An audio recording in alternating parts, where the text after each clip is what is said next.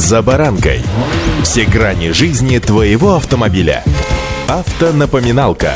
Комментарии экспертов. Советы по обслуживанию автомобилей в программе «За баранкой». До чего дошел прогресс? Эти слова детской песни советской эпохи, ну то есть моего детства, кажется, начали сбываться. Нам бы радоваться, но почему-то радость получается не такая радостная, как в детстве. Вот смотрите. В нашей автомобильной жизни появилась возможность урегулировать ДТП без нервотрепки, словесных перепалок, максимально экономя время и нервы. Полностью в электронном виде, через сервис госуслуги или в приложениях страховых компаний. С вами Забаранка Александр Карпов. Здравствуйте. Автомобильные факты.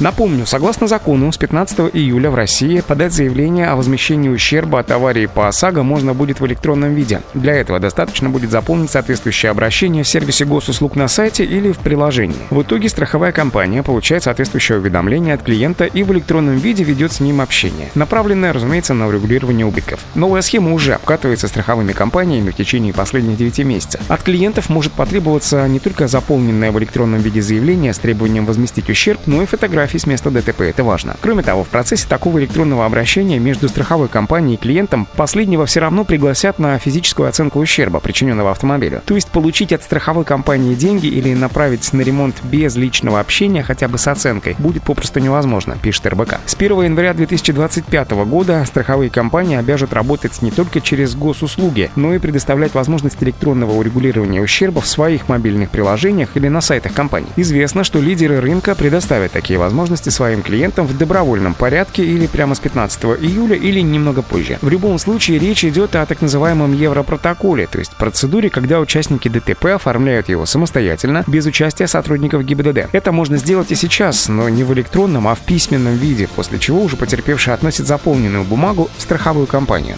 Автомобильные факты.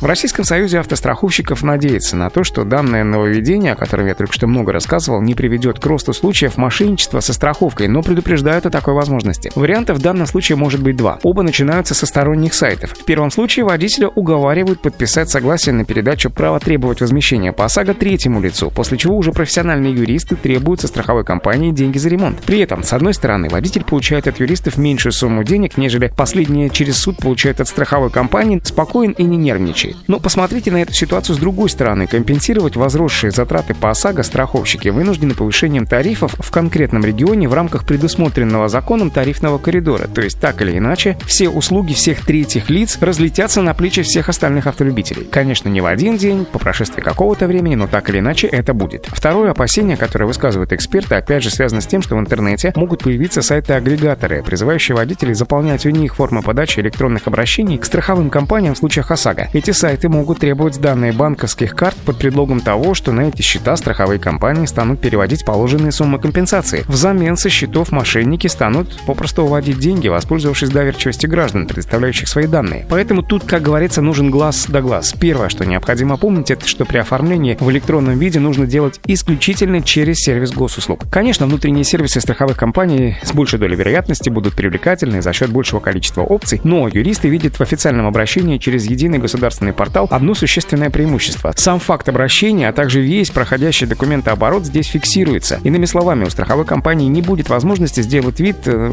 что я не я и хата не моя. Простите, обращения не было. Не забывайте, что при попытке оформить страховой случай в электронном виде крайне важно сделать правильные фотографии. Иначе, как говорится, счастья не видать. Удачи! За баранкой.